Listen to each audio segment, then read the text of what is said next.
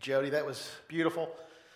What a awesome song. That's a just good time to say amen again, isn't it? I tell you what, talking about the cross and you know, a couple weeks ago, I guess it was last week, it just seems time's running together that I mentioned having crosses on the back wall and Mary Burke. And who else helped you do that, Mary? Mary's not. She just left. Uh, Mary got us crosses on the back wall. You, you, can turn a look real quick, see them way high on the wall, and so I appreciate that. And uh, so I have the clock and the cross in front of me, and uh, you can remain seated. I'm going to read God's word to us, and you guys have been up and down quite a bit, so we'll just stay seated for this. Second Corinthians chapter 3. 2 Corinthians chapter 3, verses 12 through 18. 2 Corinthians 3, 12 through 18. Therefore, having such a hope, we use great boldness in our speech and are not like Moses, who used to put a veil over his face so that the sons of Israel would not look intently at the end of what was fading away. But their minds were hardened. For until this very day, at the reading of the Old Covenant, the same veil remains unlifted, because it is removed in Christ.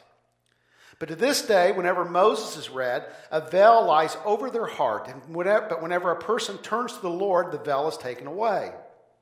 Now, the Lord is the Spirit. And where the Spirit of the Lord is, there is liberty. That we all, with unveiled face, beholding as in a mirror the glory of the Lord, are being transformed into the same image from glory to glory, just as from the Lord, the Spirit. Lord, bless your word today. Bless us and help us to see more clearly uh, Jesus Christ. In Jesus' name we pray. Amen. You, you ever. Um, see someone and not recognize them and you should recognize them? You ever have that happen?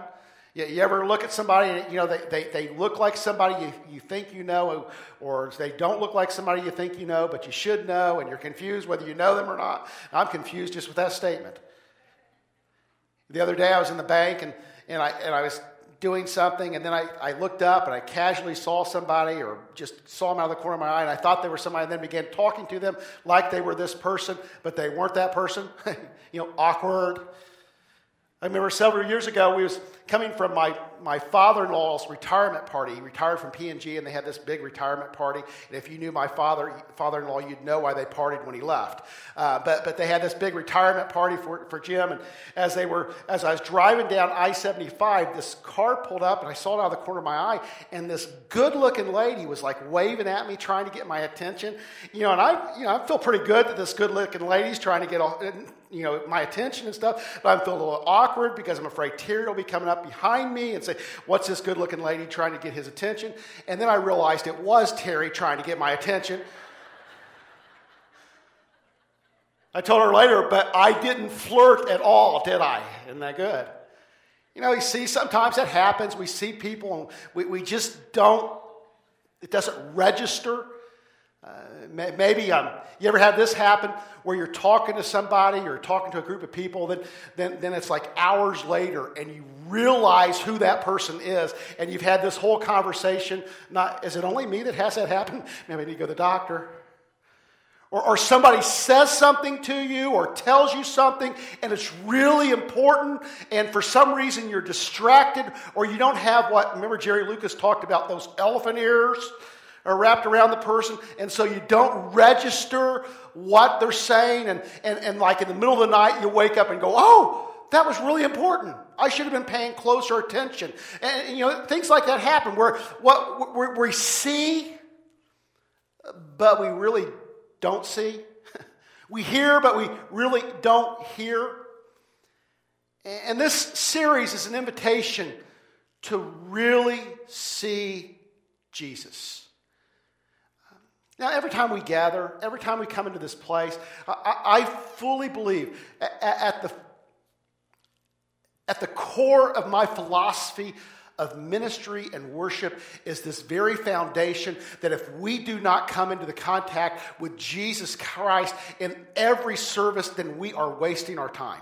I, I, believe that. I, believe what I say. You know, I work really hard on sermons. We, I, I, know our musicians work really hard to present worship. All that we do is plan. We work really hard at it. But if we work really hard and we don't find ourselves in the presence of Christ through the Holy Spirit, I don't believe we're going to accomplish a lot.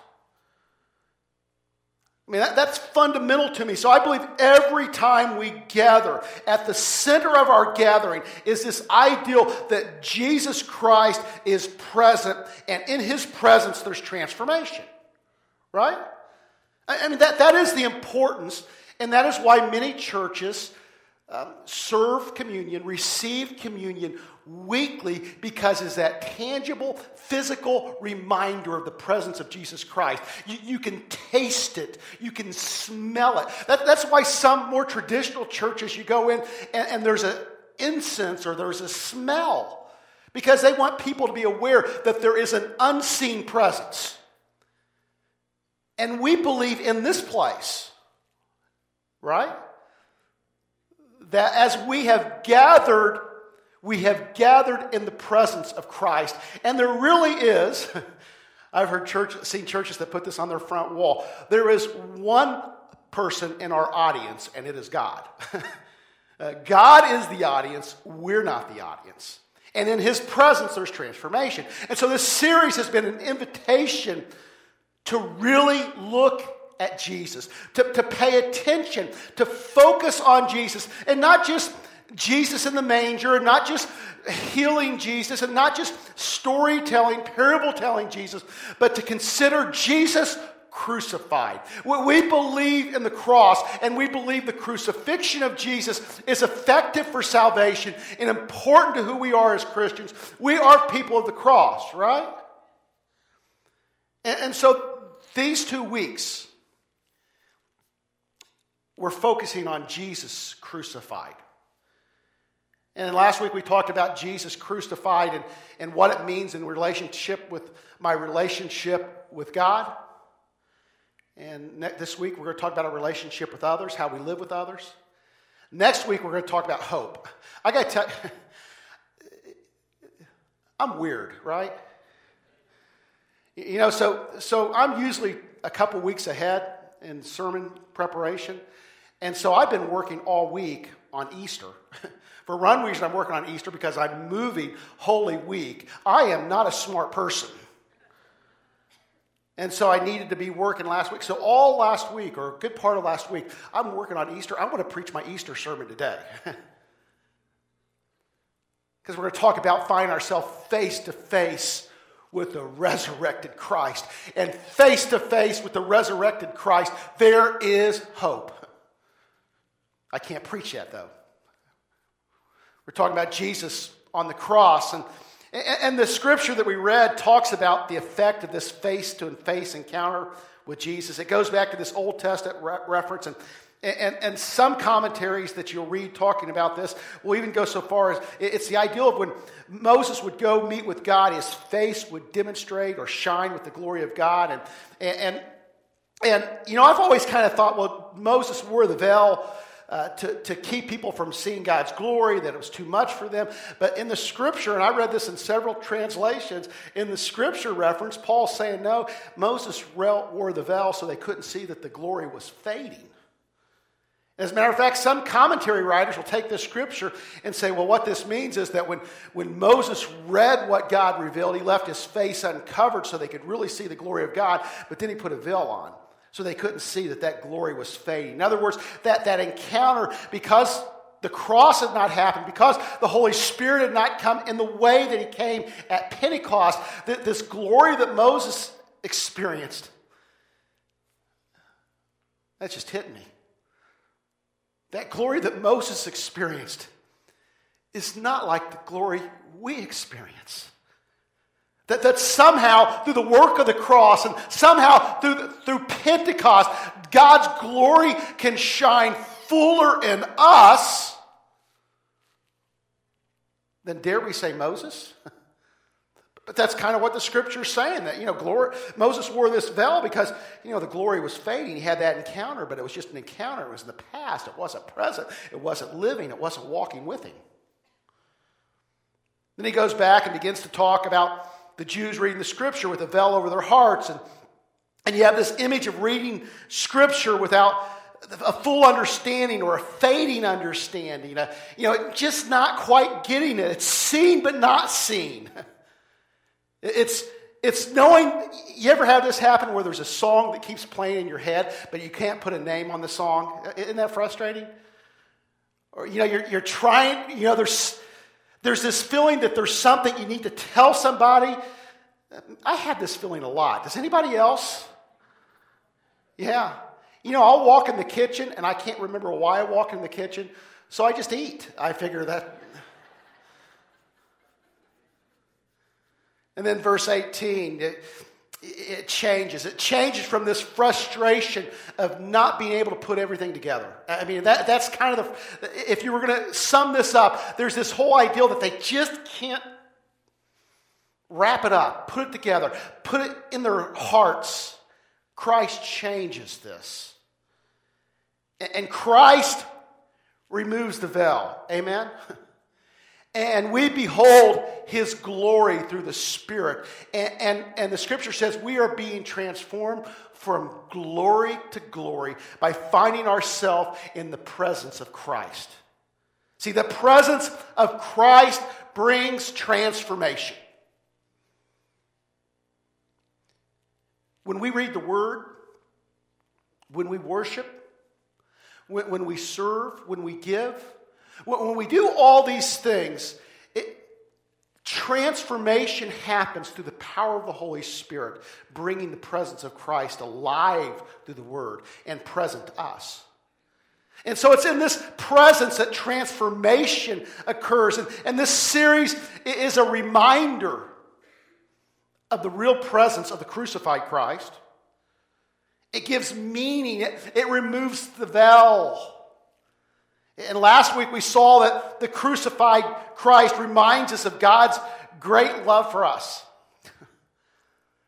I don't know, I, I, I, I, still can't get over God's love for us. And, and, and maybe you've come into this room and your circumstances or, or what others have said have said about you, have, have transformed your image that you're not worthy. I want you to know that you are worthy. It does not matter what grandma or grandpa said about you. It does not matter what mom and dad said about you. It does not matter what a spouse or an ex spouse has said about you. It does not matter what your boss or your employer has said about you. It does not matter what your kids think about you. It does not matter your level of education. It does not matter what kind of job you have. It does not matter the color of your skin. It does not matter what your gender is. It doesn't matter your socioeconomic background. God loves you.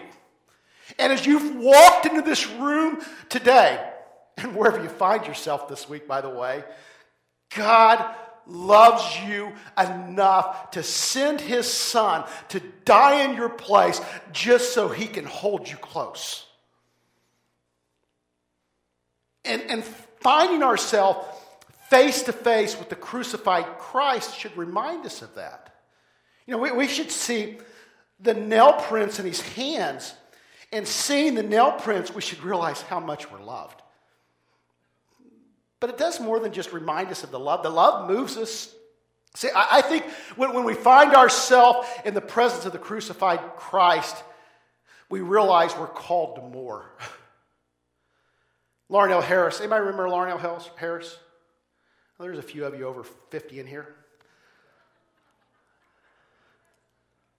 That's not nice. No, it was. It wasn't. Sorry, Jody. You probably raised your hand, didn't you? Jody and I are same generation. We may be close to 50, but we look a lot younger, don't we? Yeah? I have to color my beard white so that I don't look too young, and uh, that's why I do that. Larnelle Harris wrote a song, and I can't remember what the song was called, but the phrase has always stuck with me. It says, You paid much too high a price for me, for my heart to be stirred at times, but never truly changed. In other words, we stop and consider the cross and we consider what God has done on our behalf through Jesus Christ. There is this ideal that it's calling us to something more than ordinary. We come face to face with the crucified Christ, we realize that there's a call in our life as well. Matthew, it says it like this Jesus says, Then Jesus said to his disciples, Anyone wishes to come after me, he must deny himself and take up his cross and follow me. For whoever wishes to save his life will lose it. Whoever loses his life for my sake will find it. And this is an interesting thing, but when, when Jesus is giving these words, when Jesus is giving this instruction, it is before his cross. It is, it is before the crucifixion. It is, it is before his time on Mount Calvary. And, and, and even to the disciples who are hearing these words, I, I think it would be very difficult to understand the meaning when Jesus is using the symbol of the cross as a symbol of discipleship. See, it's, it's, before the cross that Jesus says, Take up your cross and follow me. And, and so, in saying that, I, I think we can have the understanding that, that Jesus has already taken up his cross, even though he's not taken up a literal cross yet. So, so what does it mean to take up a cross? and follow Jesus. It's more than a literal cross. It's, it's more than just martyrdom. Every once in a while, you'll hear people, and, and Terry will usually say it with reference to me. You know, you're like, well, I'm, I'm married to Paul. That's my cross I have to bear, right? you don't look at your spouse. We don't want any fights. But, you know, there's this ideal that when bad things happen, circumstances, circumstances become the cross I have to bear. And, and, and that somehow that, that, that, you know, if it's a bad thing that's going on in my life, that's my cross to bear. But I think there's a deeper meaning than just bearing bad things. I, I think there's more than a, a literal cross and more than just martyrdom, but I think it goes to the source of why did Jesus die? See, I don't think Jesus came just to suffer and die for the sake of suffering and dying. Jesus came to do the will of his Father. That's why Jesus died on a cross. And to be honest, Jesus loves us. This we know, right? We've sing the song. Jesus didn't die on a cross because he loved you. He died on the cross because he was completely obedient to his Father's will. And in his obedience, he demonstrated the love of God in our life. Matter of fact, you find him in the garden. What's Jesus praying? He's praying, Lord, if there's another way, I'd like to take option B. You know, if there's something other than a cross, Lord, reveal it. But not my will, but your will. See, it was all about obedience. It was all about following the will of God. And in John 6 38, Jesus says, I have come down from heaven not to do my own will, but the will of him who sent me.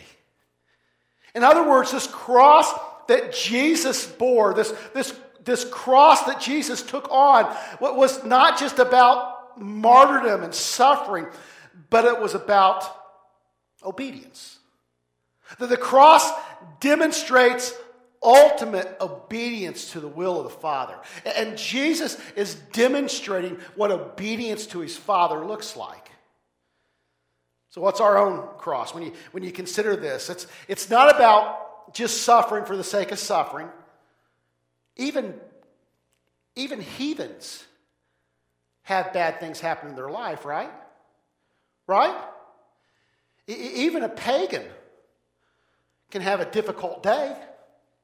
So it's got to be something more than just going through bad things. And, and it's got to be more than a literal cross because I don't think I've ever seen a crucifixion live, right? Has anybody ever seen a literal? I was afraid somebody could raise their hand. I'm glad you didn't. And I don't, you know, probably most likely, you never know in our world. No one in this room is going to be crucified. Probably no one in this room, you never know in this world, will be martyrdom. Martyred. And so the cross has to have some deeper meaning than that. And, and I, I think it's this to bear my cross is to be obedient to the Father, wherever that leads. If, if I want to bear my cross, that the question I have to ask myself is not where can I suffer, but where is God calling me to be obedient in my life? What is His Word telling me? What is His Spirit telling me? What, what is God asking me to do? Bonhoeffer writes True discipleship is adherence to the person of Jesus and therefore submission to the law of Christ, which is the law of the cross. The law of the cross is obedience. So, so where does obedience begin? And We can go to Matthew chapter 24, and I'm not going to read it this, or 22, I'm not going to read it this morning, but the great commandment, right? They asked Jesus, what, tell us, what's the most important commandment? And Jesus says, Love God with your whole heart, soul, and mind. Love your neighbor as yourself. Every commandment, every law is, is found in these two commandments. If you live loving God fully, and loving your neighbor, then you'll fulfill all the law. Then you get to 1 John 3, and, and there's 1 John 3, if you read through it, he, begins to talk about love and obedience and being obedient to, to, to, to, God and, and how, you know, loving your neighbor is found in obedience. And, and there's just back and forth obedience, love, obedience, love, obedience, love. What I want you to see this morning is this love and obedience are connected thoughts.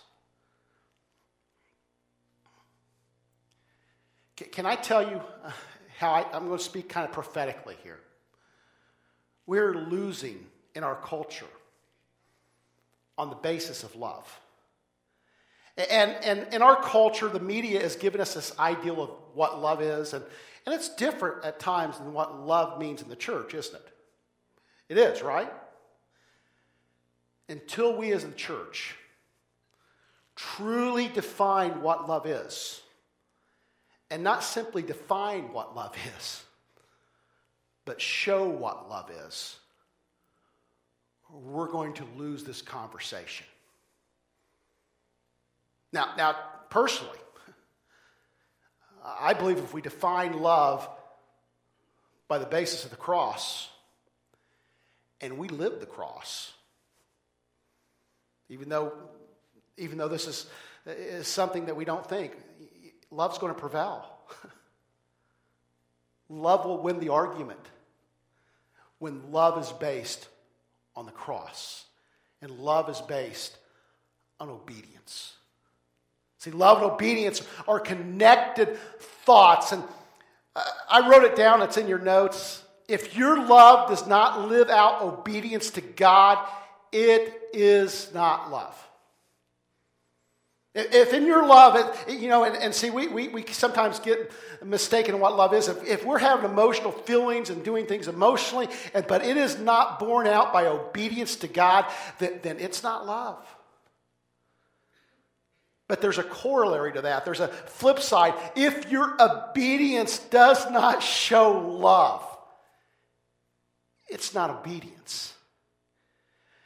Love and obedience are connected thoughts, ideas, two sides of one coin, and you can't have one without the other. You cannot live demonstrating love unless you are demonstrating obedience to your heavenly father. And you cannot be obedient to your heavenly father unless you're are you guys confused yet? Everybody's looking confused? So how does this look practically? Cross-shaped love is not cross-shaped love is not simply an emotional response or an attachment to people or circumstances. Cross-shaped love is radical, practical obedience to the will of God. And I very carefully use those words radical and practical because I, I, think oftentimes cross shaped obedience is best seen in just practically meeting the needs of other people. Jesus, on the night he, he's betrayed, he's with the disciples, and, and nobody will wash each other's feet. And so Jesus gets up from the table, wraps a towel around him, and does the most practical thing you can do. He bends the, right, the dirt and grime off people's feet. Not, not some spiritual exercise, a physical need.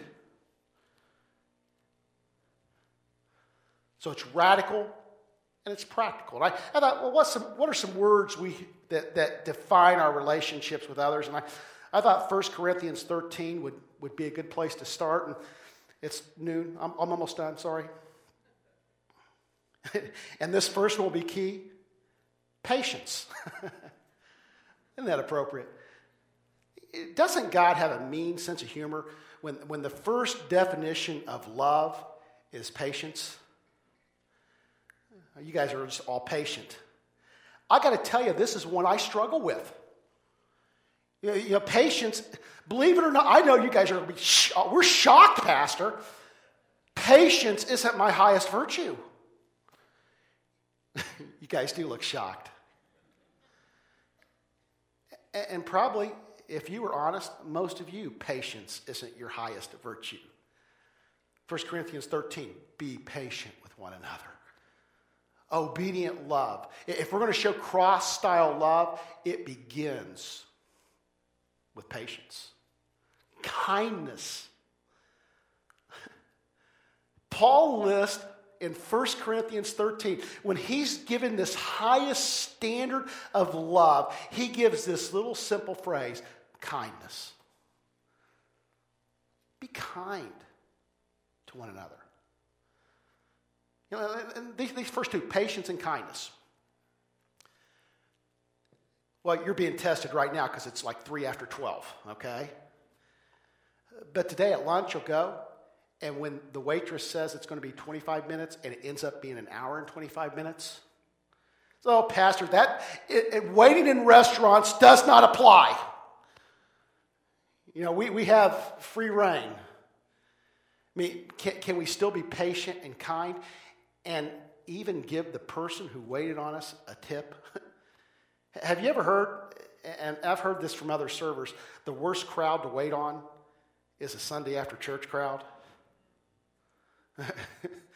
oh, Lord, I hope that's not the case. Kindness, humility. Not, not this false humility that, that you're lower than you are, but this un- humility is understanding who we are in Christ Jesus. All that I am is found in Christ Jesus. But since all that I am is found in Christ Jesus, I'm fairly significant, right? It's fairly significant to be a child of the Most High King, right? But I'm a child of the Most High King not because I've earned it, but because God has freely bestowed it. So meekness, you know, humility and meekness kind of run uh, together. Humility and meekness, and meekness is not weakness, but meekness is strength under control. Moses was the most meek man who ever walked the face of this earth. And the Old Testament writes this. Jesus was meek, but Jesus understood who he was. In this, in this example we gave a certain in John 15, it says Jesus knew where he came from, where he's going. He knew the Father had placed everything in his hands. And that awareness of understanding who he was, he could serve with meekness, with humility. Forgiveness. Oh, forgiveness is radical, folks. You know, our culture, forgiveness is counterculture. And, and, and forgiveness can only be truly done when we are submitted to the law of the cross. I believe that. I believe one of the most radical things you can do in your life is truly forgive. Now, we'll, we'll, preach on forgiving at some point, but forgiveness is not forgetting. As a matter of fact, if you've just forgotten, it's not a forgiveness, you just got a bad memory, okay? For, forgiveness is letting go and saying, God, judgment's not mine, Judgment's yours. And I'm letting this go. And I'm not going to take vengeance on this person. I, am not going to accelerate this conflict. And when you begin to think of it, forgiveness is more of a transaction between you and God than you and the other person. It's, it, it's entirely God, here, here it is. You see, you know. Let me ask you are you practicing patience, kindness, humility, forgiveness in your relationship with others? That is the law of the cross. When we stop and we look face to face with Jesus, we, we realize that He's paid this high price to bring us into this fullness of this relationship with God. And in the fullness of this relationship with God, He's inviting us. He's inviting us to live like He lived, to take up our cross and follow Him. Let's pray. Our Heavenly Father, um, I just don't feel like I do a, a good service to you at times in presenting these things. I got to tell you, when I, when I stop and I, I think about the love of my God poured out on a cross, it's overwhelming. And Lord, during this season, we spend a lot of time, I spend a lot of time focused on the, focused on the cross and focused on the resurrection. And it gives me hope. It gives me hope not only that, that my sins are forgiven, which is pretty awesome, but it gives me a belief that you're calling us to something more. Lord, we're holiness people. We believe that God doesn't save us and leave us where we are and, and save us for some day when we're dead for heaven. But we believe you want to inhabit our life and you want to change us from the inside out. And then these words that says, take up your cross and follow me are not just inspirational, but they're practical instruction to how we live our life. So, Lord, make your word come alive to us. And as we go from this place, Lord, may we be people of the cross. Not just because we have uh, pledged allegiance to a Savior who died on a cross, but we're bearing the cross of obedience in our life. And in our obedience, we're demonstrating the love of our Heavenly Father. Thank you, Lord, for this opportunity. Bless these people. Go with them, Lord. Lift them up, encourage them, and may they, may they truly bring glory to your name today in all that they do. In Jesus' name we pray. Amen. God bless.